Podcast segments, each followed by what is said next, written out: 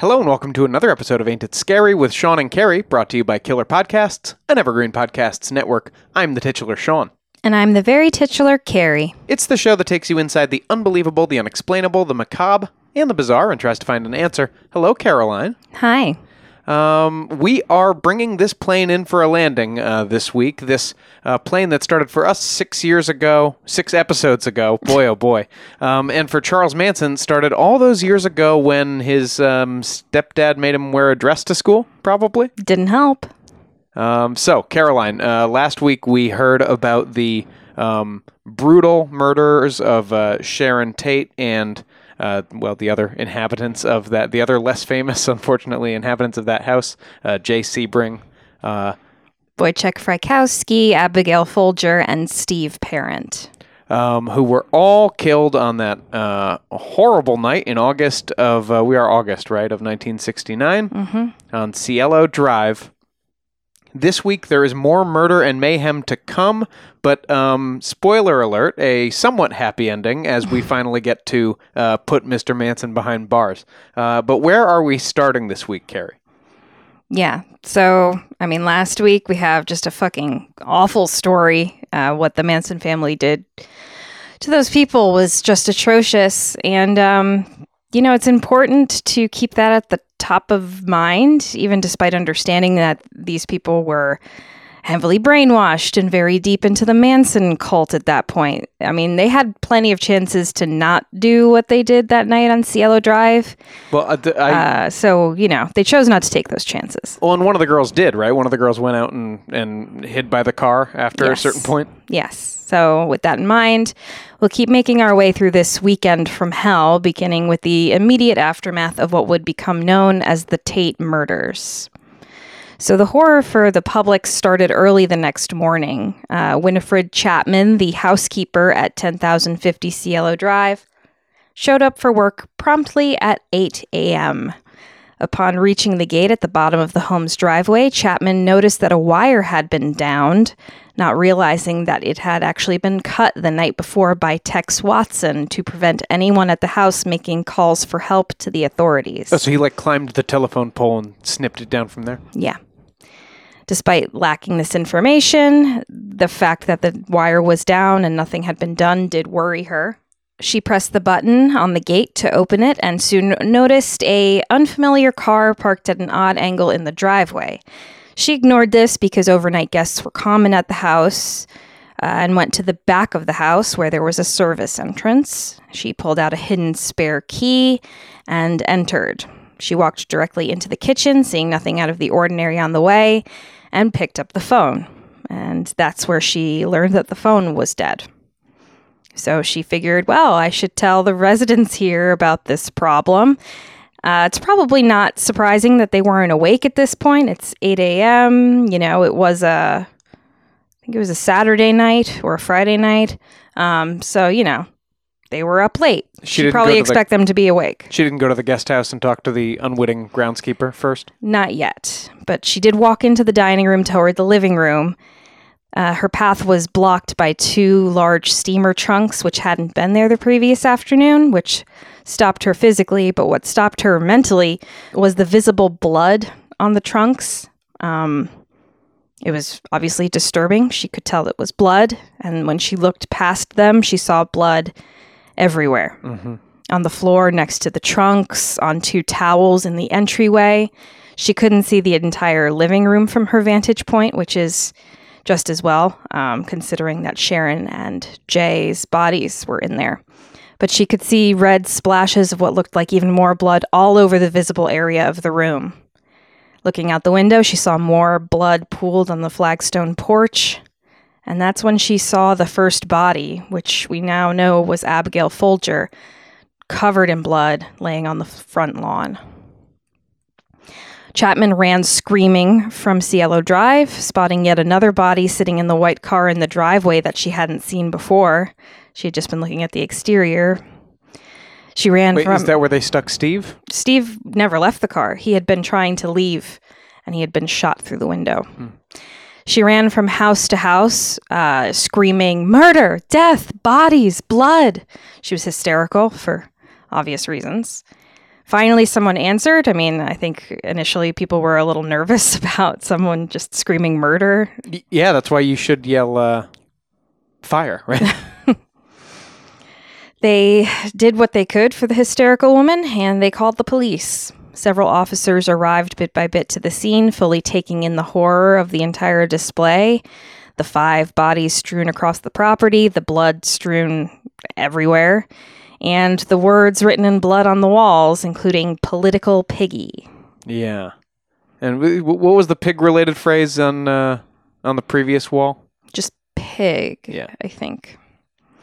Upon approaching the guest cottage at the back of the residence, the officers heard a dog bark from inside, as well as the voice of a man whispering, "Shh, be quiet." Oh, Jesus. One of the policemen kicked in the door, revealing a hiding William Garretson within. And William Garretson, you'll remember, was the caretaker that Rudy Altabelli, the actual owner of the house, had kind of installed there. This is... quite suspicious behavior. Oh, yeah. It did not look good for him. Uh, Shh, he, quiet down. Stop it. Yeah, he immediately became the first suspect in the slaughter. Poe, stop it.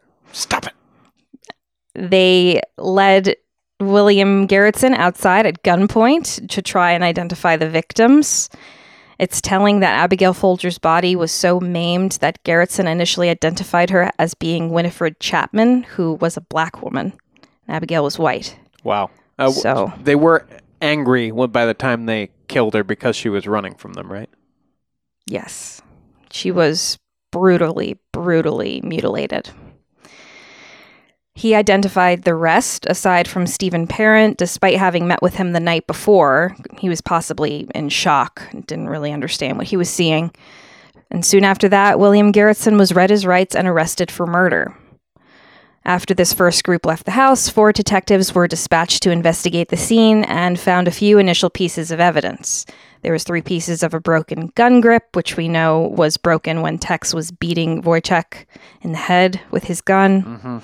Um, Susan Atkins' lost buck knife was found and some cushions, a pair of eyeglasses, which Charlie had planted to kind of throw detectives off the scent. Oh, that's right, with his, like, return to the scene of the crime on yeah. the same night. There was a scattering of fingerprints and many, many blood samples.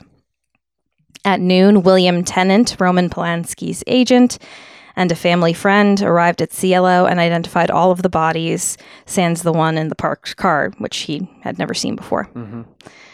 And uh, he went to go call Roman and tell him the bad news in Europe. But Garretson didn't identify that guy? He was in shock. I think he just didn't understand what was going on. I think he's also in, like, full cover my ass mode in a way that is detrimental to his... I t- yeah, we'll we'll talk about it a little later, but I think part of it is that he's definitely in shock, and part of it is that he probably heard slash saw some shit go down the night before and was hiding. Um, and, you know, I mean, I think, yeah, don't go out there. Right. But, uh, but you know, people would might judge that. Like, why didn't you try to help? Why didn't you do anything? He might have tried to call the police, but his phone line was cut too, so... Yeah, it just, it didn't look good for him on either side. The families of the first four victims were notified, and the first reports hit the media as five slain in Bel Air. The story soon became a sensation, sensation, especially after the identities of the four victims was leaked. Well, and Sharon in particular. Yes, of course. And I'm going to crib the idea of using this quote from the podcast You Must Remember Manson, because it's just so perfectly evocative of the day. Uh, writer Joan Didion wrote of what it was like to hear the news as a member of the Hollywood elite on the day of August ninth, nineteen sixty-nine, in her essay, The White Album. Quote, "I was sitting in the shallow end of my sister-in-law's swimming pool in Beverly Hills when she received a phone call from a friend who had just learned about the murders at Sharon Tate Polanski's house on Cielo Drive. The phone rang many times during the next hour. These early reports were garbled and contradictory. One caller would say hoods, the other would say chains. There were twenty dead, no, twelve, ten, eighteen. Black masses were imagined and bad trips blamed. I remember all of the day's misinformation very clearly, and I also remember this, and I wish I did not. I remember that no one was surprised." Oof. So, mm. Charlie Manson apparently just pooped from the night before, slept in that day. Well, he was out late. Yes.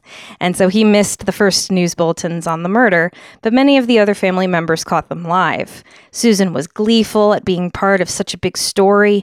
Tex was prideful and boastful about the event. Susan, you were hiding by the car. No, that was Linda. Oh, Susan, she did enough. However, none of the newscasts mentioned the possible involvement of the Black Panthers, nor any connection to the Gary Hinman murder, which was supposedly the entire point in the first place. No, no in, in fact, it seems like everyone thought like drugs and hippies, which is yes, which is is not what you the direction you want to point them. No, because that's closer to the truth. You're right. So no race war had been kicked off, and this all displeased Charlie, but he allowed the family to celebrate that night. After the others went to bed, Charlie gathered those present for the Cielo murders, Tex, Susan, Patricia, and Linda, as well as two other family members, Clem and Leslie. Last night was handled badly, he told the group. We need to go back out again tonight and do it right this time. They all put on dark clothes as Charlie waited for them by the car, and over forty years later, Pat Krenwinkel would recall, quote, "The first night we didn't know. The second night we did." Charlie just keeps busting out at the casino and keeps buying back in. Like, okay, this mm-hmm. these murders are going to do it. Mm-hmm. Two people who didn't know the fate that was about to befall them were married couple Rosemary and Lino LaBianca. Lino ran a chain of grocery stores, and Rosemary co-owned a boutique. The family was comfortably upper middle class, very suburban. On the afternoon of August ninth, Rosemary and Lino were returning from a trip to Lake Isabella just north of Los Angeles, originally driving out to drop off a speedboat to be used by Frank Struthers, Rosemary's teenage son from a previous marriage. Originally, they were going to bring Frank and the boat back on Saturday, but Frank had convinced them to just let him stay one more night. My friends will take me home. And they were cool with it. Um, so they returned on Saturday with the boat hitched to their Thunderbird and Rosemary's adult daughter Suzanne in tow. They missed the first frenzied reports on the Cielo Drive murders that morning due to their travels, but since traffic had been quite slow, they had picked up the known details of the crime on the car radio over the span of their drive. They dropped Suzanne off at her nearby apartment around one a.m. that Sunday morning, and on the way home, they dropped They stopped at an all-night newsstand near their Los Los Feliz. It's Los Feliz. I think it's Los Feliz, yeah. Yeah. I, li- I listen to podcasts. uh, near their Los Feliz home to buy a newspaper. Lino liked to gamble, and he wanted the most current information on the ponies. Lino was a regular customer at the stand, and he and owner John Falcianos chatted a bit during the stop, discussing the big news of the day, the Tate murders. Falcianos gave Lino the Los Angeles Times special short edition all about the crime and didn't charge him because Lino was such a good customer. No. When questioned later by police, Falcianos would say he was certain the LaBiancas left the stand at just before two a.m. because right afterward was when all the bars closed and everyone flooded the stand as the bars let out, wanting to get more information about the murders. Meanwhile, the seven-person Manson family crew left Spahn Ranch crammed into one single car with an intention to split into smaller three-person groups and commit two more murders that night. Tex was given a new handgun as well as a military bayonet. Bayonet? Yeah. I always want to say bayonet. Uh, he was given a bayonet that had been acquired from an army surplus store. So that's not attached to a gun, obviously. No, he's just going to stab with it. Mm-hmm. They had all gotten high on weed sometime that day, you know, throughout the day.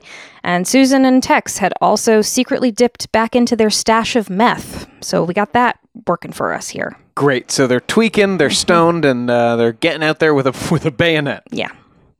Initially, Charlie made a show of considering several different victims for the next murder, but eventually his directions became quite specific when given to Linda, who was driving. Remember, she had the only legal license, which again, you're committing that, murder. I that, mean, it's very small potatoes. This one's very important, though, to, to, to observe. Yeah. Even if you get pulled over, sure, the, the license is legit, but there's a, a, a again... There's a, Charlie Manson in your car. And not to mention the tweaker with the, waving the bayonet around. Right. Charlie told Linda to drive to the Los Feliz uh, area of L A and eventually directed her to Waverly Drive. Tex, Susan, and Pat knew exactly where they were. Waverly Drive was where their friend Harold True's house had been before he had moved away some months earlier. It's also where those Disney wizards live. That's Waverly Place. Oh, I'm sorry. That's a few drives over. uh, so the family had partied here several times. To Charlie, there was no difference between this middle-class suburbia and the rich enclaves of Hollywood. They were all just wealthy jerks to him. Pigs. Piggies, yes. Charlie parked uh, in front of the house that Harold True had lived in. Then he, along with Tex, who was armed with a gun and bayonet, entered the house next door through the back door, which was still unlocked. It's weird that he always goes to houses he knows. It's weird. Even I mean, this not... is the neighbor, but yes. But but uh, but it's like, so, okay, but you've never been inside this neighbor's house, probably. Yes. Why are you going here? He, I have no idea what possessed him to choose this area at all. Is it just like Charlie, does Charlie think he sees signs and sigils, or does he just pretend to see signs he and sigils? He thinks he sees rich people. To, to Charlie, everyone middle class and up is rich. Yeah, but surely, I mean, there are richer neighborhoods. There's richer right. neighborhoods right. nearby. I, I genuinely have no idea what his strategy was here, if any. So much of the stuff seems planned. Again, not well, but planned. And then it's like, what, what the fuck is this? Yeah. So Charlie and Tex entered through the back door, and they found Lino LaBianca asleep on the couch, the newspaper he had just purchased, draped over his face. He was sleeping. Charlie nudged Lino awake with his gun, and startled, Lino asked, "Who are you? What do you want?" "I'm the devil. I'm... Oh, wait, shit, that's Tex's line." Well, initially, Charlie spoke quietly and soothingly. No one was going to hurt anyone here. Just relax. This is just a robbery. And holding him at gunpoint, Charlie ordered Lino to roll onto his stomach on the couch, then had Tex tie his hands behind his back with a leather strap he had brought with him. Charlie then went into the bedroom and returned with Rosemary LaBianca, who had thrown a dress over her nightgown after being encountered by this strange intruder. She was still self-conscious and, and wanted to, um, I don't know, she she didn't want to be seen in her nightgown even by this robber. Yeah, modesty. Yeah. She was terrified but cooperative. Charlie asked the couple if they had any money. Lino responded that Rosemary's wallet was in their bedroom, and Tex went to fetch it. Once Charlie had the wallet, he went to retrieve Pat Krenwinkel and Leslie Van Houten from the car. Once inside, he instructed them to move Rosemary back to the bedroom, then snapped to Tex, "Make sure everybody does something." Then Charlie left, taking Linda, Clem, Susan, and the car with him. It was time for Tex and this particular murder squad to handle the crime themselves. And again, like last week, a warning to those listening that the next part of the story is truly horrific. And Charlie, again, just dipping everyone else's hands a little bit in blood. So it's yes. like, everyone around me has done more murder than me, so one hundred percent. You can't take me to jail. one hundred percent. That's exactly what he's thinking. In the LaBianca's living room, Tex pulled a pillowcase obtained in the couple's bedroom over Lino's head, lo- knotting a lamp cord around his head and mouth to gag him. The same was done to Rosemary in the bedroom while Pat rummaged in the kitchen for knives. Quote, Tex thought that although Leslie seemed reluctant to participate in what was going to happen next, Pat was not only willing but eager. Tex was wrong. Pat was afraid, not for the LaBiancas, she remembers, but for herself. She had no desire to murder anyone else, but she believed that if she hesitated, Tex would tell Charlie, and then Charlie would beat her, maybe even kill her, to demonstrate to the rest of the family the consequences of not following orders. As Pat selected a knife and returned to the bedroom where Rosemary LaBianca was bound and gagged, with her free hand she gripped the doorframe for a moment and, she said decades later, silently begged God to make it stop. But that didn't happen, and I never believed in God since, she said. He doesn't answer prayers. Um, I do, do you buy that? Um, hmm. She might have, but I mean, she had, she was perfectly capable of making it stop herself. She's just deflecting blame here. Yeah, it's even once you're in the kitchen, Tex doesn't have eyes on you anymore. You could leave. Yeah. Lino realized what was about to happen. He struggled and tried to scream. Pat and Leslie went to the bedroom with Rosemary, and Tex stabbed Lino in the throat with the bayonet. And then he just kept stabbing and stabbing. For a few moments, Lino was able to gurgle through the blood, "I'm dead, I'm dead," until he seemed like he really was.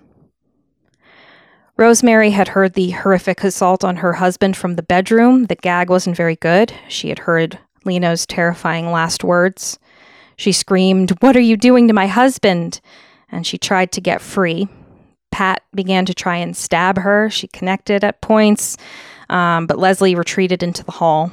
Well, Pat did something, I mm. guess, technically. Yeah. Tex came in with the bayonet to finish the job, which he did. Uh, he stabbed Rosemary. Pat went into the living room, then came back for Tex, saying that Lino was actually still alive. The group left... Well, no, he, he's saying he's dead. The group left the now-deceased Rosemary, and Tex stabbed Lino more until it was certain he was dead. Either Tex or Pat, uh, it varies, carved war, W A R, into Lino's exposed stomach. Huh. What is it good for? Carving into someone's stomach, apparently. Pat jammed a long-tined carving fork into his abdomen as well, and then thrust a small kitchen knife into his throat underneath the pillowcase, and left the items sticking out of his body. Noticing Leslie still hadn't done anything, and again, accounts vary as to how much she really did do, uh, and knowing that Charlie had said everyone had to get their hands dirty, Tex ordered Leslie to muti- mutilate Rosemary LaBianca's corpse. Rosemary had died lying on her stomach, and Leslie pulled up her dress, stabbing her legs and backside and leaving her exposed, which is just um, just another indignity to this woman who was obviously very proper. Before leaving, the group raided the LaBianca's fridge for snacks, eating watermelon and drinking chocolate milk like a bunch of school kids, and they even left two, the watermelon rinds in the sink. Uh, two great tastes that I would imagine don't taste great together. Absolutely not. The group stole a bag of change Lino had in the home because he collected rare coins, and before leaving, remembered to leave witchy messages on the wall, rise and death to pigs written in blood on the walls, as well as Helter Skelter, H E A L. Great job, guys. And again, you're trying to frame the Black Panther, so of course, quote Beatles lyrics. Yes, they love the Beatles. Um, Helter Skelter was written in blood on the refrigerator door. Pat had written this, meaning to write Helter Skelter, but she was very bad at spelling. So she uh, she messed it up on the big night, I would say. She blew it in a big spot, didn't she, Carrie? Yeah. Then they left, having thoroughly destroyed the lives of those unlucky enough to be home that night at thirty-three eleven Waverly Drive. Meanwhile, Charlie was now in the driver's seat, and the car was heading toward Silmar, an ethnically diverse neighborhood not too far from where Lots of Papa had lived, which um, Charlie still thinks uh, is is a guy, a drug dealer who uh, he murdered. Lots of Papa actually survived. Charlie didn't know this. Linda was told to take the money out of Rosemary's wallet and that they would dump it somewhere in the neighborhood to be found by a black person, because a lot of black people lived there. Um, Charlie uh, said that, of course, this person would use all the credit cards instead of turning it in to the police, and then that person would be suspected as the LaBianca's murderer. It's airtight. Hmm. Linda dumped the wallet in a gas station bathroom. When she came back, Charlie had brought the whole gang milkshakes, and they drove to the beach. Oh, fun! They Did you go to In-N-Out Burger, too? No. This was Denny's, though. Oh. They took a walk, Charlie holding hands with Linda, and she told him that she was pregnant. He was thrilled. Well, this is a very incongruous scene. Yeah. All of a sudden, they're they're walking hand in Date hand to a carnival? Date night on the boardwalk, yeah. After that, the group headed to Venice, and Charlie asked if Linda knew anyone who lived nearby. Linda remembered that she had met a Middle Eastern man while hitchhiking who had told her that he was an actor, and this would later turn out to be the Lebanese actor Saladin Nadir. Charlie wanted to go to the guy's house, and when they got there, he handed Linda a knife and instructed her to knock on the actor's door and kill him. She replied, "I'm not you, Charlie." So he gave Clem his gun. The new plan would have Linda knocking on the door, stabbing the man when he answered, and then Clem would emerge to shoot him and confirm he was dead. Charlie left them there to do the deed, saying they could hitchhike home once it was done, but Linda couldn't do it. She lied and told Susan and Clem that this wasn't the right place. She actually couldn't remember where the actor lived after all. They returned to the beach to bury the gun and hitchhiked back to Spahn, well, after Susan um, shit in Saladine's stairwell on the way out. Well, uh, sure, we're here. We might as well do something. Mm. Um, I thought you were going to say after they got more milkshakes on the way home. Sunday morning, William Garretson was released from police custody after passing a polygraph test. They had no evidence to keep him. Uh, there's no scientific backing for that, but but continue. Yeah. By this point, Garretson had also realized that the fifth victim was Steve Parent, who had only been there to visit him and was consumed by guilt, along with the fact that he, more likely than not, had heard some bad shit going down the night of the murders and hid in the guest cottage instead of going out to confront the killers. Again, definitely hide in that situation. But, um, you know, you could see why someone would feel guilty. Yeah, sure. Well, and and shameful. Yes. Shame, for sure. The L A P D was starting to develop a theory that a drug deal had been involved with the murders, assuming that Wojciech Frykowski, who was already on police radar for his involvement in the drug scene, had just made the wrong guy angry. That, and this was retaliation. That makes sense. In fact, they were so convinced of this theory that when detectives working on the Gary Hinman case called to discuss the possibility of a connection due to the bloody writing on the walls at both crime scenes, the sergeant who answered the phone had pretty much been like, yeah, I doubt they're connected because this one's definitely drugs, but like, hope you find your guy. So there was a connection made like in the first hours of we, this case. We won't even consider it though. Yeah. Even though one of the victims here, at least one of the victims here was shot. It's not even like the M Os are totally different. On Sunday night, Frank Struthers arrived home to Waverly Drive. Immediately, he noticed the speedboat was still tethered to the car in the driveway, which was strange because Lino had never left the speedboat out overnight. Also strange was the fact that all of the window shades of the house were pulled down, which the LaBiancas also never did. Frank knocked on the back door, not realizing it was unlocked. He received no response. Then he walked to a nearby payphone and called his older sister, Suzanne, uh, clearly realizing that something was very off here. And Suzanne arrived to the house soon after with her boyfriend, Joe Dorgan. The trio went into the house through the back door. Suzanne stayed in the kitchen, and Joe and Frank moved into the dining room and then the living room, where they found Lino dead and horribly mutilated on the floor.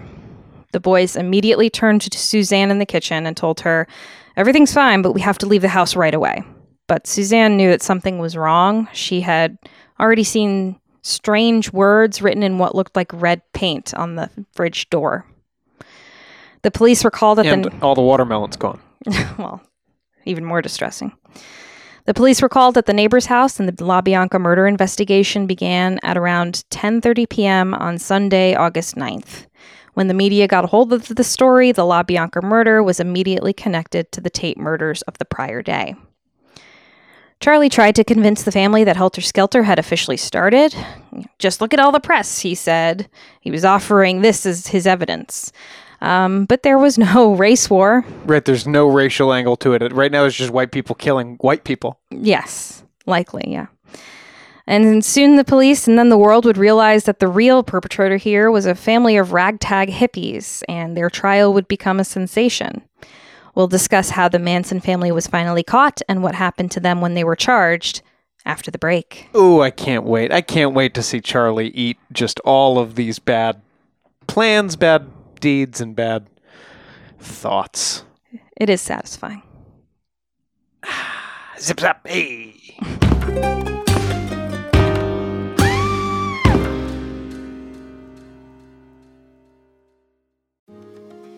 My name is Cindy Burnett, and each week I interview at least two traditionally published authors on my podcast, Thoughts from a Page. We talk spoiler-free about their books, so you can listen whether you have read the book or not. And then we delve into things that you most likely won't hear about anywhere else. The importance of the cover design, why they included various aspects of the story, personal details about both the books and the authors' lives, and so much more. You can find the podcast on every major platform and learn more about it on my website, thoughts from a page dot com. Thanks so much for checking it out.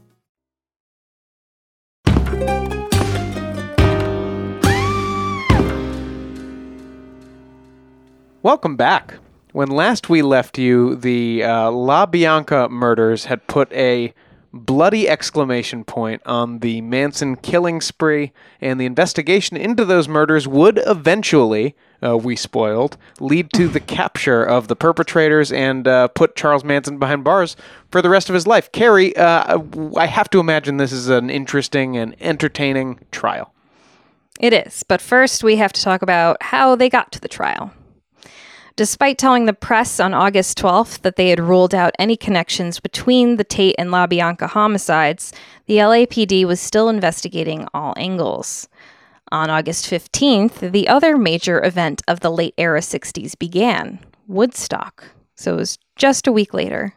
So These that's two a, co- completely opposite events. Well, th- that's also a bunch of people in the middle of nowhere rolling around in their own shit and doing a lot of drugs. Right, but the Manson murders are kind of emblematic of the worst of the sixties, and Woodstock is kind of seen as like the apex of like the fun, free love hippie time. It's weird that Woodstock actually happened after. Yeah, you're right.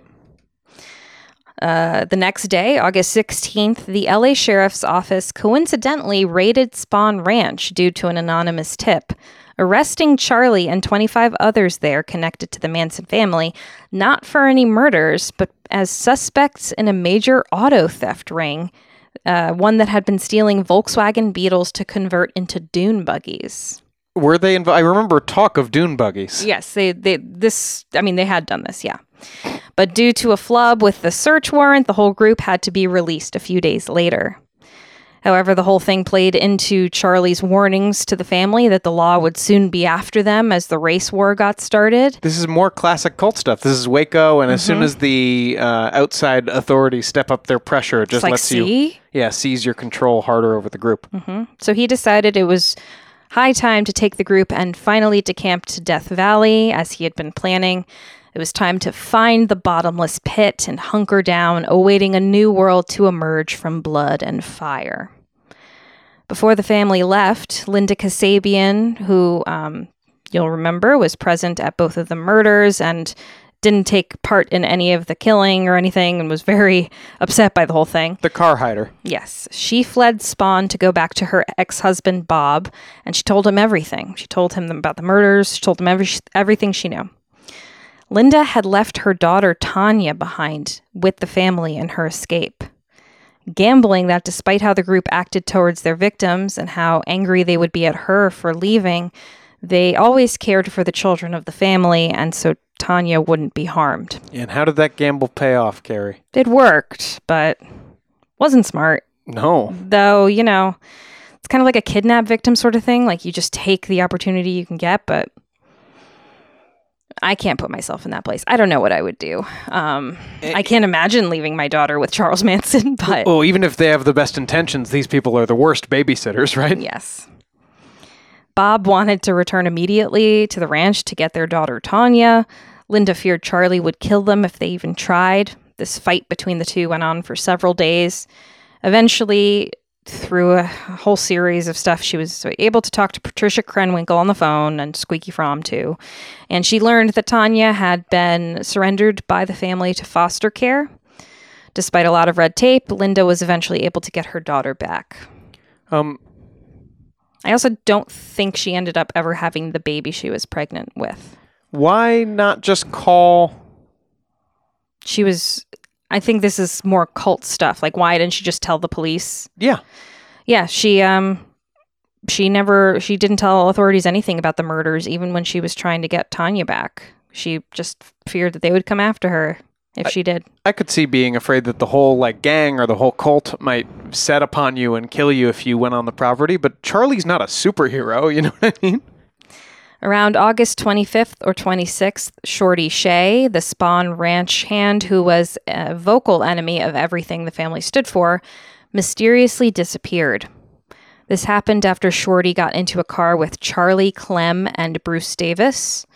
Around nine p.m., family member Barbara Hoyt had been awakened on Spahn Ranch by the sound of a scream, then another and another.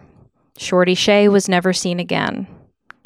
Bruce Davis allegedly told some family members at the time that he, Clem, and Charlie had armed themselves with more bayonets, took Shorty far enough out on the ranch there would be no witnesses, and carved him up like a Christmas turkey. Where are they getting these bayonets from? Army surplus. Uh-huh. And they did all of this apparently because it was suspected that Shorty had been the one to tip off the police about the stolen cars and dune buggies and got them all arrested. After this, the family began their piecemeal move to Death Valley. It was in Death Valley that they would be apprehended once more, again for stolen cars, in October. It was for the best for them, uh, though the commune had functioned well enough at Spahn. In Death Valley, food was scarce and drugs were even scarcer. Uh-huh. So it was a very tense situation, and they still hadn't found the bottomless pit. Surely drugs are pretty scarce in jail. You don't, getting rounded up isn't ideal. Yeah. Charlie even tried begging Greg Jacobson for money. Greg Jacobson, the friend of Terry Melcher and Dennis Wilson. Um, but uh, when he saw Greg Jacobson, Greg Jacobson, Greg Jacobson, uh, took one more one look at him and was like, "You're not made for the city anymore. Like you're you're gone. You're done." What is he, Marcellus Wallace? Yes. You've lost your L A privileges. Charlie returned to Death Valley, demanding his followers work harder than ever to find the bottomless pit. After the family members burned an earth mover owned by the Death Valley National Monument, a joint force of National Park Service rangers and police raided the Myers and Barker ranches where they had set up camp. Wait, why did they do that? Because they were hippies. I don't. I don't really know why they did that. Just for fun? Maybe. There's probably some convoluted strategy behind it, but it's not. They're stupid. They they lo- they set this thing on fire. It was government property. But do you think it was like part of the Helter Skelter plan, or is it just pranks? Uh, probably part of some plan, you know. During the raid, stolen dune buggies and other vehicles were found, and another two dozen people were arrested, including Charlie. He was found last, crammed entire body into a cupboard under a bathroom sink. He's a little guy. And uh, it was a good hiding spot, but his long hair had gotten stuck in the door when he like closed it behind him and no. gave him away. That's the stupidest thing I've ever heard. Yeah. And the arresting officers had no idea they had just apprehended those responsible for the Tate LaBianca murders. You've got Jack Flash and the Apple Gang crew here, buddy. Sure. Following leads provided by Kitty Lutzinger, Bobby Beausoleil's girlfriend, who had also been arrested in the raid, the police started to put the pieces together on the murder investigation. Kitty directed them to ask the Straight Satans about the crime. That's the uh, biker gang that they were dealing with. Oh, sure. I remember the Straight Satans. We just get into all kinds of things, you know, all straight stuff. Well, your favorite, um, the Straight Satan Manson family hybrid member, Danny DiCarlo. Yeah, that's, oh, uh, oh, it's me. It's Danny. Hey, he, you guys got any more of those good drugs, those silly, silly drugs? He was apprehended by police and suggested that the family was connected to the horrific murder um, in August. While this part of the investigation was taking place, simultaneously, Susan Atkins, confined to a woman's prison, began blabbing to her bunkmates about her involvement in Sharon Tate's murder. Uh, so Charlie was right. I mean, it was them getting arrested, like, they talked. Uh, Susan talked immediately. And not even to police, just just gossiping like gals to yeah. her to her bunkmates. She's trying to one-up them. So the the other two women, Virginia Graham and Ronnie Howard, they were sex workers. They had been involved in, like, fraud and embezzlement stuff. So they're all swapping stories. And Susan wanted to, like, tell the best story, probably. So once she was comfortable enough, Susan told Virginia and Ronnie all about Helter Skelter and Charlie Manson and eventually that murder case in Benedict Canyon. Oh, you guys, uh, so fraud, huh? Well, I'm an assassin for a wizard. When Virginia, shocked, asked, "Wait a minute, do you mean the Sharon Tate murder?" Susan responded with, "You know who did it? You're looking at her."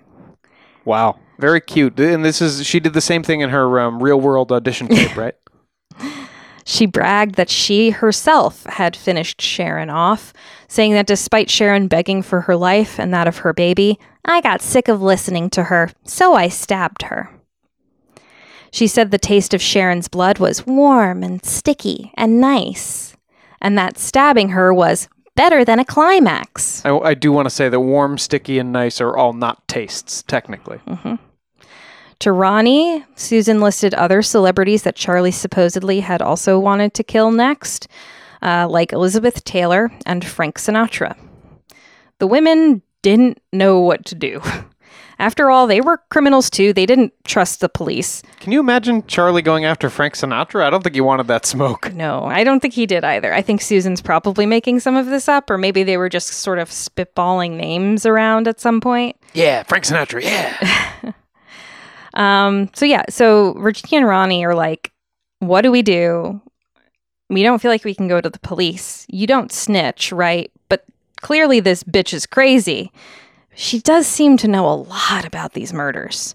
And according to her, there's also more to come if they aren't stopped now. And these women weren't straight up murderers. I think one of them had like stabbed her ex, but haven't we all stabbed our ex? He had it coming. He had it coming. In November, after Virginia was transferred to another jail, Ronnie decided that she had to snitch on Susan. If more people died, their blood would be on Ronnie's hands, and she couldn't deal with that. Ronnie desperately tried to get someone, anyone, to listen to her story. It's super frustrating, all of the hoops she tried to jump through just to talk to someone about this. But after weeks of legal bullshit, she was able to finally get in touch with the Hollywood police. It was around the time that it was around the time that Ronnie was finally able to tell her story that Danny DiCarlo was telling his. So all the pieces coming together this mm-hmm. fall. And the Tate LaBianca murders were officially connected. District Attorney Vincent Bugliosi, who would eventually write the book Helter Skelter, was told the next day that he would be prosecuting the ta- the cases in tandem. On December first, nineteen sixty-nine, the arrests were announced publicly, with warrants being issued for Tex Watson, Pat Krenwinkel, and Linda Kasabian. Susan and Charlie were already in custody. The first two were apprehended quickly, and Linda voluntarily surrendered to authorities in New Hampshire on December second. Soon after, all of the suspects were connected by physical evidence to the scenes of the murders, like the uh, fingerprints. And the gun used at Cielo Drive had also been found, as well as the bloody clothing discarded by the Tate killers after the crime. On June fifteenth, nineteen seventy, the trial of the People versus Charles Manson et al. Began, the et al. Being Patricia and Susan. Linda was granted immunity for her testimony. And Tex was getting his own trial? Yes. Uh, Tex was tried separately, and Leslie Van Houten was tried on lesser counts, as she had only participated in one murder, and it was unclear if she had done more during the killings than the mutilation of Rosemary's corpse. She had different charges. Isn't the movie Female Trouble specifically dedicated to Tex Watson? Yes. John Waters is actually very close friends with Leslie Van Houten. Uh, he talks in his memoir about the fact that he wishes Leslie had found a group of friends like his uh, rather than the Manson family, and that she would have been much more suited to just like making weird movies with Divine instead of being sucked into this cult. Yeah, just watching a drag queen eat a uh, piece of dog shit. Yeah, and he basically says that, um, you know, Leslie and her friends, him among them, understand that, he says something like, because of, I we know because of Leslie, the LaBianca children don't have a mother, um, but when is punishment enough? Leslie has uh, served more time in prison than any convicted Nazi war criminal. Um, well, that's because they killed most of them. Right. So anyway, uh, it was very much like a um, West Memphis three situation, except we knew she was involved in some way. Anyway, we'll get into what happens with Leslie down the road later, but Susan had originally been offered a deal that ex- uh, in exchange for not seeking the death penalty, she would give testimony. So it was kind of like, we'll, we'll only seek a life sentence if you testify. However, Susan reneged on the deal. Not surprising. She's a flake. And the prosecution withdrew their agreement and said, well, we're going to pursue the death penalty. So good luck with that. Charlie Manson was originally reluctantly given permission by Judge William Keene to act as his own attorney. Oh my God, it's that's a, priceless. It's a classic narcissist move, also employed by the likes of Ted, Ted Bundy a decade later, but I think Ted probably had more law experience. Well, and Ted, well, he A, was a law student at least. Yeah, I mean, Charlie was in prison a lot, but I don't think he really... that doesn't qualify I don't think he really, legal experience. Yeah, sponged a lot of that that law stuff. Um, but Ted Bundy, if I remember correctly, he and we'll do that story uh, at some point. Yeah, on this talk pod, about six-part podcasts. Um, I think he got pretty good reviews for his performance in court. It's just he was so obviously guilty that... The judge told Ted Bundy, "I wish we had met in court in a different fashion with you as a lawyer. I would have liked to see you practice." It's like, jeez. It's really... It's like, I'm not mad, I'm disappointed. Yeah, really. Mm.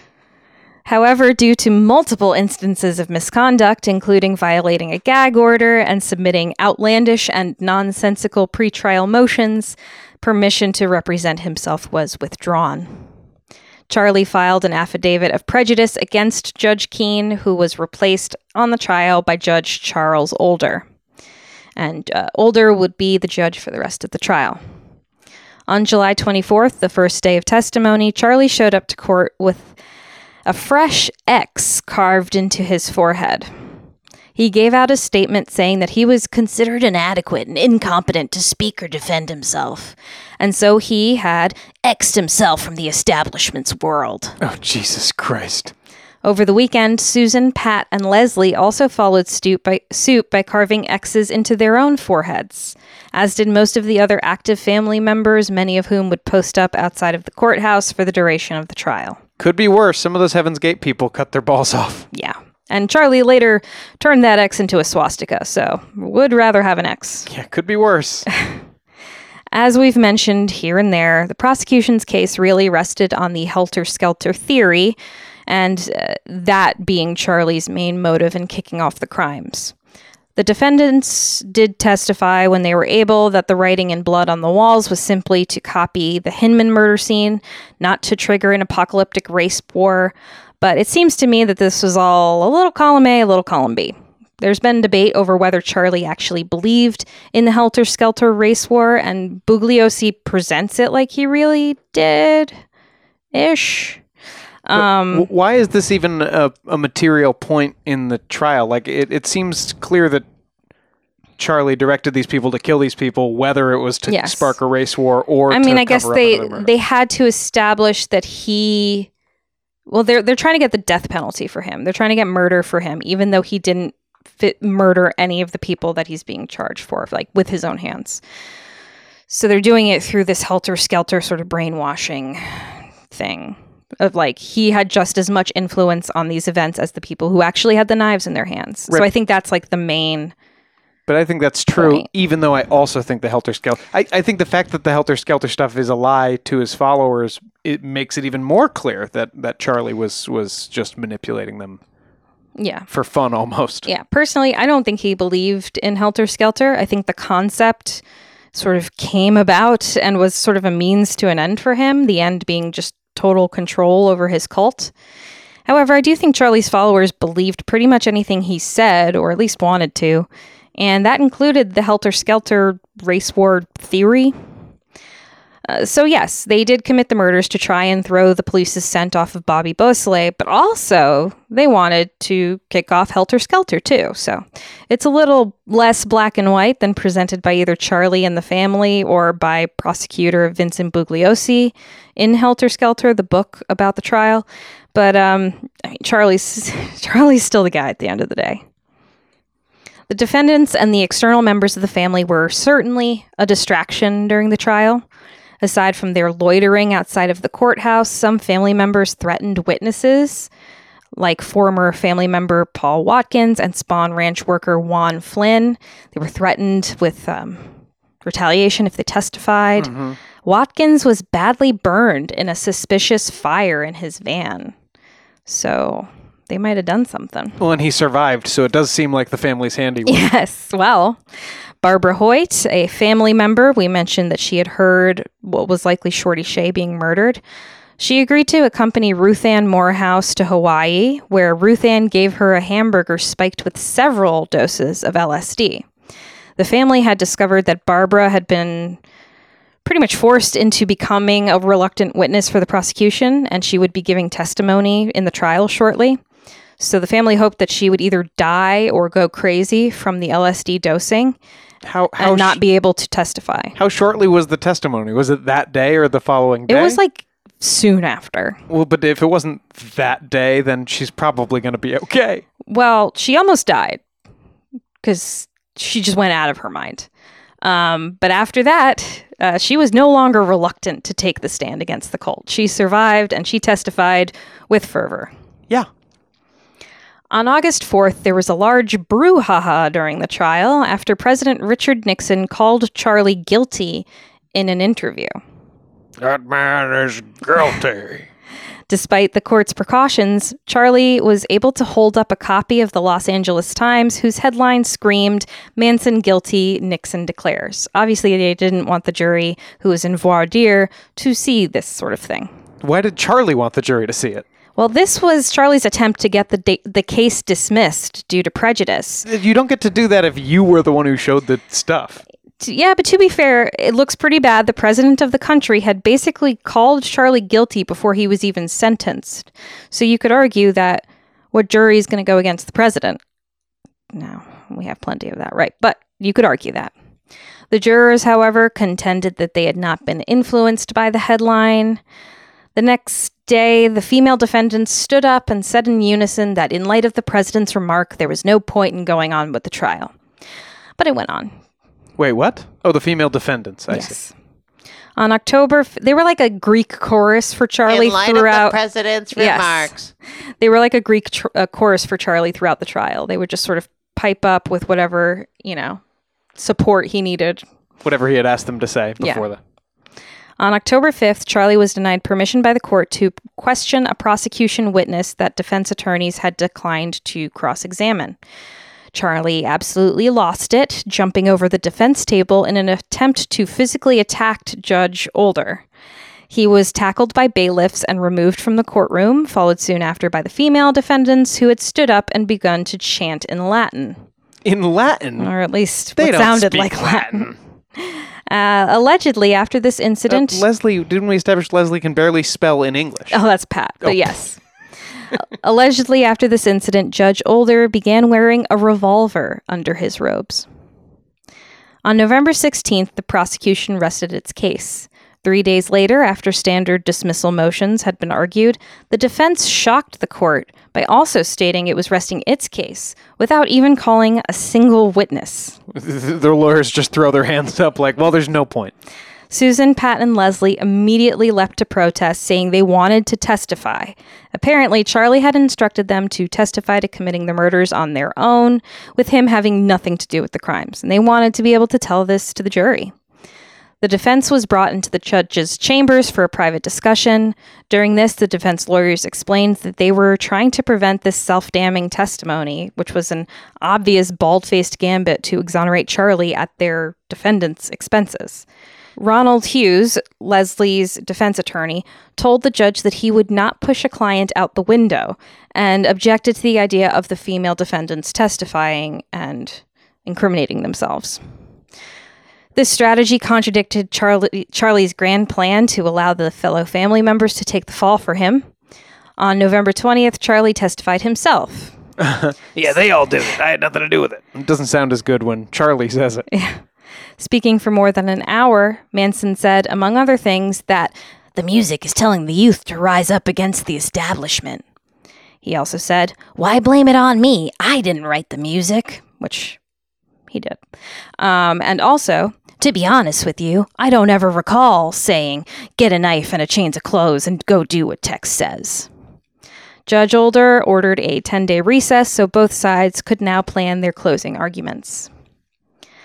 On November twenty-seventh, Leslie Van Houten's defense attorney, Ronald Hughes, disappeared. Wait, what?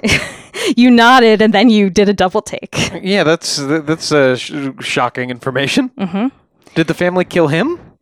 Hughes was one of the first lawyers to meet with Charlie in December nineteen sixty-nine, initially signing on to be his attorney, but instead ended up as Leslie's, probably during the whole I want to be my own attorney thing. Hughes was a bit of a character. He had failed the bar exam three times before eventually passing. For me, six times was the charm. And he had never tried a case before Leslie's. Oh my God, it's my cousin Vinny. Yes. Uh, he had apparently begun the trial as an ally to the defense in Charlie's eyes. He was known as the hippie lawyer. However, after the latest scene, he had become Charlie's enemy, and Charlie said something to him at the end of that day, like, I don't want to see you in this courtroom again. And he didn't. Charlie's in jail. Like, he doesn't have any power at this point. On November twenty-seventh, during the, the court recess, Hughes decided to take a camping trip in a remote area near Sespe Hot Springs in Ventura County, California. According to James Forsher and Lauren Elder, two friends who had accompanied Hughes on the trip, heavy rains had struck the area, triggering flash floods and miring their Volkswagen in mud. Forsher and Elder hitchhiked their way out, but Hughes decided to stay in the area until November twenty-ninth. As the rains continued, the wilderness area was evacuated. However, Hughes was never seen leaving. Hughes was last seen by three unrelated campers on the morning of November twenty-eighth. The campers later told investigators that Hughes was alone at the time and had briefly stopped to talk with them. He appeared to be unharmed and was in an area that was away from floodwaters. When court reconvened on November thirtieth, Hughes didn't show. Due to continued rainstorms, the sheriff's department had to wait two days before a search was launched. On December second, Judge Older ordered the trial to proceed and appointed a new attorney, Maxwell Keith, for Leslie Van Houten. The female defendants angrily demanded the firing of all their lawyers instead. Wait, are we going to not return to Hughes again? We will. Okay. Because it sounds like Charlie said, I don't want to see you anymore, and then he just died, which now I do, I kind of think he might be a wizard. Um, the the women also asked to reopen their defense. This request was denied. By week's end, Hughes had been missing for two weeks.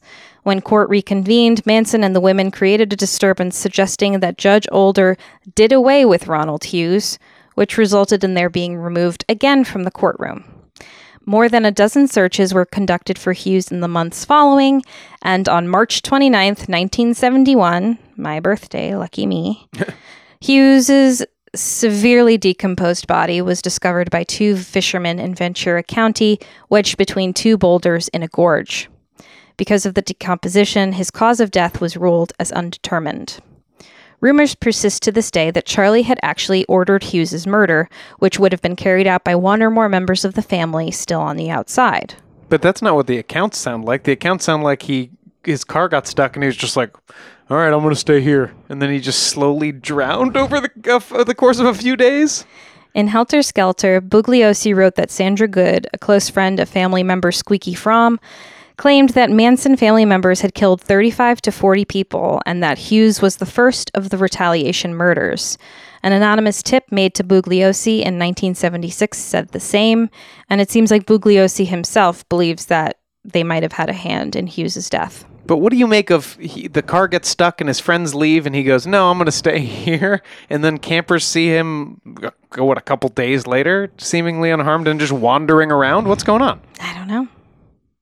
On January twenty-fifth, nineteen seventy-one, the jury returned guilty verdicts against Charlie Manson, Pat Krenwinkel, Susan Atkins, and Leslie Van Houten on each of the twenty-seven separate counts against them. Quote, not far into the trial's penalty phase, the jurors saw at last the defense that Manson, in the prosecution's view, had planned to present. Atkins, Krenwinkel, and Van Houten testified the murders had been conceived as copycat versions of the Hinman murder, for which Atkins now took credit. The killings, they said, were intended to draw suspicion away from Bobby Beausoleil by resembling the crime for which he had been jailed. This plan had supposedly been the work of and carried out under the guidance of not Manson, but someone allegedly in love with Beausoleil, Linda Kasabian. Yeah, she seems like the ideas girl. Among the narrative's weak points was the inability of Atkins to explain why, as she was maintaining, she had written Political Piggy at the Hinman house in the first place, if not because of Charlie or Helter Skelter. Just say the drugs, surely. And they were clearly just trying to throw it on Linda because she was testifying against them. Midway through the penalty phase, Manson shaved his head and trimmed his beard into a fork shape, telling the press, I am the devil, and the devil always has a bald head. I love the not class. as not as uh, quippy as Tex Watson, I would have to say. No. Susan, Pat, and Leslie refrained. Imagine if those were the last words you ever heard, though. That is haunting. Yeah. Susan, Pat, and Leslie refrained from shaving their heads until the jurors retired to weigh the state's request for the death penalty. The effort to exonerate Manson via the copycat scenario failed. On March twenty-ninth, nineteen seventy-one, again my birthday, and again the day that Hughes's body was finally discovered, the jury returned verdicts of death against all of the four defendants on all counts. On April nineteenth, nineteen seventy-one, Judge Older sentenced the four to death officially. Tex Watson, tried separately after extradition to California from Texas, was found guilty in his trial on seven counts of murder and one of conspiracy, and also sentenced to the death penalty. In February of nineteen seventy-two, the death sentences of all five were automatically reduced to life in prison after the California Supreme Court abolished the death penalty in the state. Mm-hmm. So they only had the death; they were only on death row for like a year. Should have been longer. Um, in nineteen seventy-six, Leslie Van Houten was granted a new trial on the grounds that she was denied proper legal res- representation after Hughes disappeared before the closing arguments. Her nineteen seventy-seven retrial ended in a hung jury. She was released from jail after posting a two hundred thousand dollars bond and retried again in nineteen seventy-eight. In her third trial, Van Houten was convicted of the first-degree murders of Lino and Rosemary LaBianca and conspiracy in connection with the Tate murders, and she was sentenced to seven years to life in prison. She remained incarcerated for fifty-three years until being paroled uh, two months ago. Wow. Uh, so that just happened. Wow. Uh, and she's currently living it up in California. Oh, I don't know if she's living it up, but she's living in California.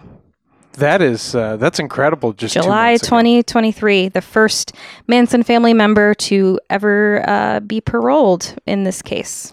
Yeah, I would imagine uh, she probably doesn't pose much of a threat at this point. Yeah. Um, it's probably probably fine to have her out out, out amongst us. Susan Atkins died in two thousand nine as California's longest-serving female inmate. Bobby Beausoleil remains in prison for the murder of Gary Hinman. He was recommended for parole by the parole board in twenty nineteen, and the recommendation was denied by the governor of California. Tex Watson is still incarcerated and has been denied parole eighteen times, including a five-year denial of parole at a hearing in October twenty twenty-one. You know, Tex took to it a little too...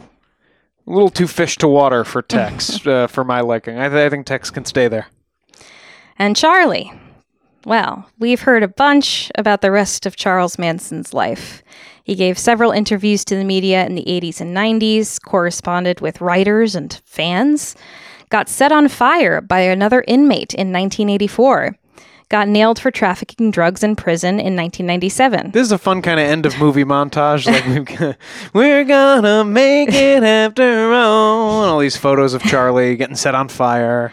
He famously got a marriage license in twenty fifteen to get hitched to a twenty-six-year-old girl named Star who wanted to use his corpse as a tourist attraction after death. Yeah, I remember that. Uh, but they never got married. But was that his first marriage proposal? Because it, it wasn't there. Oh. There's a whole thing of Manson groupies, right? Yeah. Over the years. And and I'll mention it, but we'll do the details on a Patreon episode. There's there's a lot of, of his life in prison.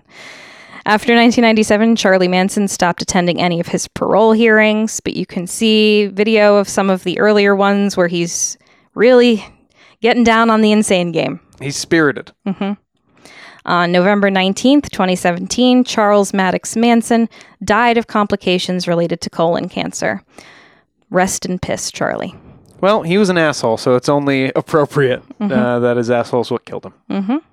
Of course, there are more to these stories, as you mentioned, Sean. There's Susan's conversion to Christianity in prison, all of Charlie's prison hijinks, and, of course, Squeaky Frum's attempted assassination of President Gerald Ford in nineteen seventy-five. It was the squeaking that gave her away.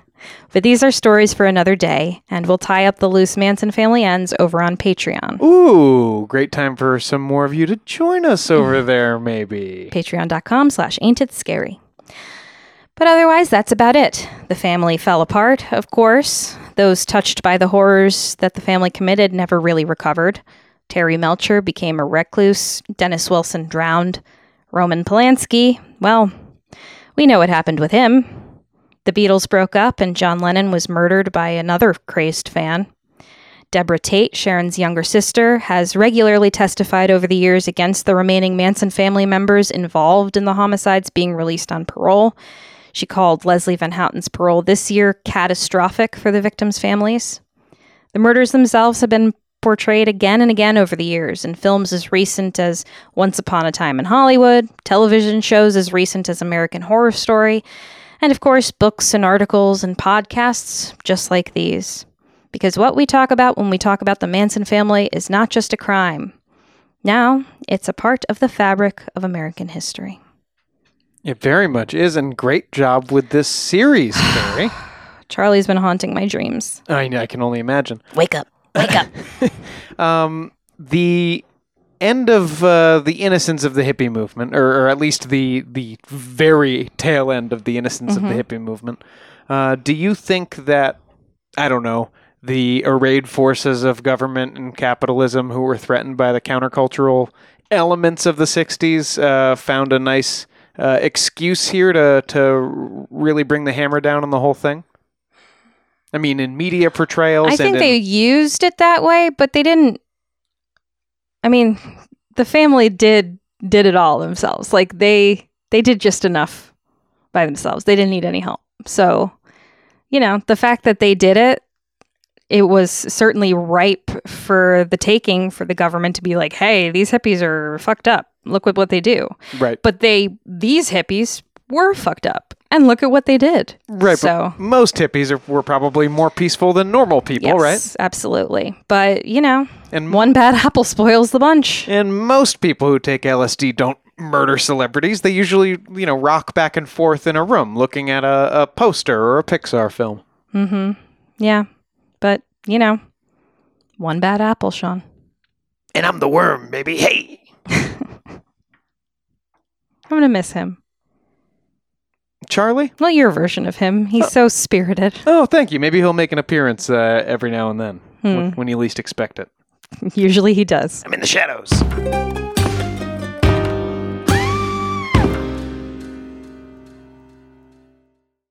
Hello, this is Doctor Grande, the host of True Crime Psychology and Personality. On my podcast, I explore and explain the pathology behind some of the most horrendous crimes and those who commit them. We discuss topics like narcissism, psychopathy, sociopathy, and antisocial personality disorder from a scientifically informed perspective. What is a narcissist? How do you spot a sociopath? What signs can you look for to protect yourself from these dangerous personalities? It's not just about the stories, but also the science and psychology behind them. So if you're interested in true crime or mental health, I'd encourage you to give my show a listen wherever you get podcasts.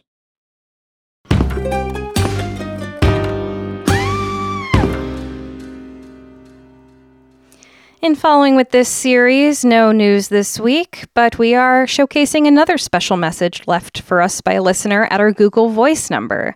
If you'd like to leave us a voicemail and have your message featured on the show, or you can say that it's just for us and you don't want to be featured, that's cool too. Call us at two oh three, six six six, five five two nine. And thank you so much for calling, Amy, and even more so for listening. Hi, my name is Amy. I just wanted to call in. I'm a huge fan of the show. I think it is so entertaining. You guys are so much fun to listen to.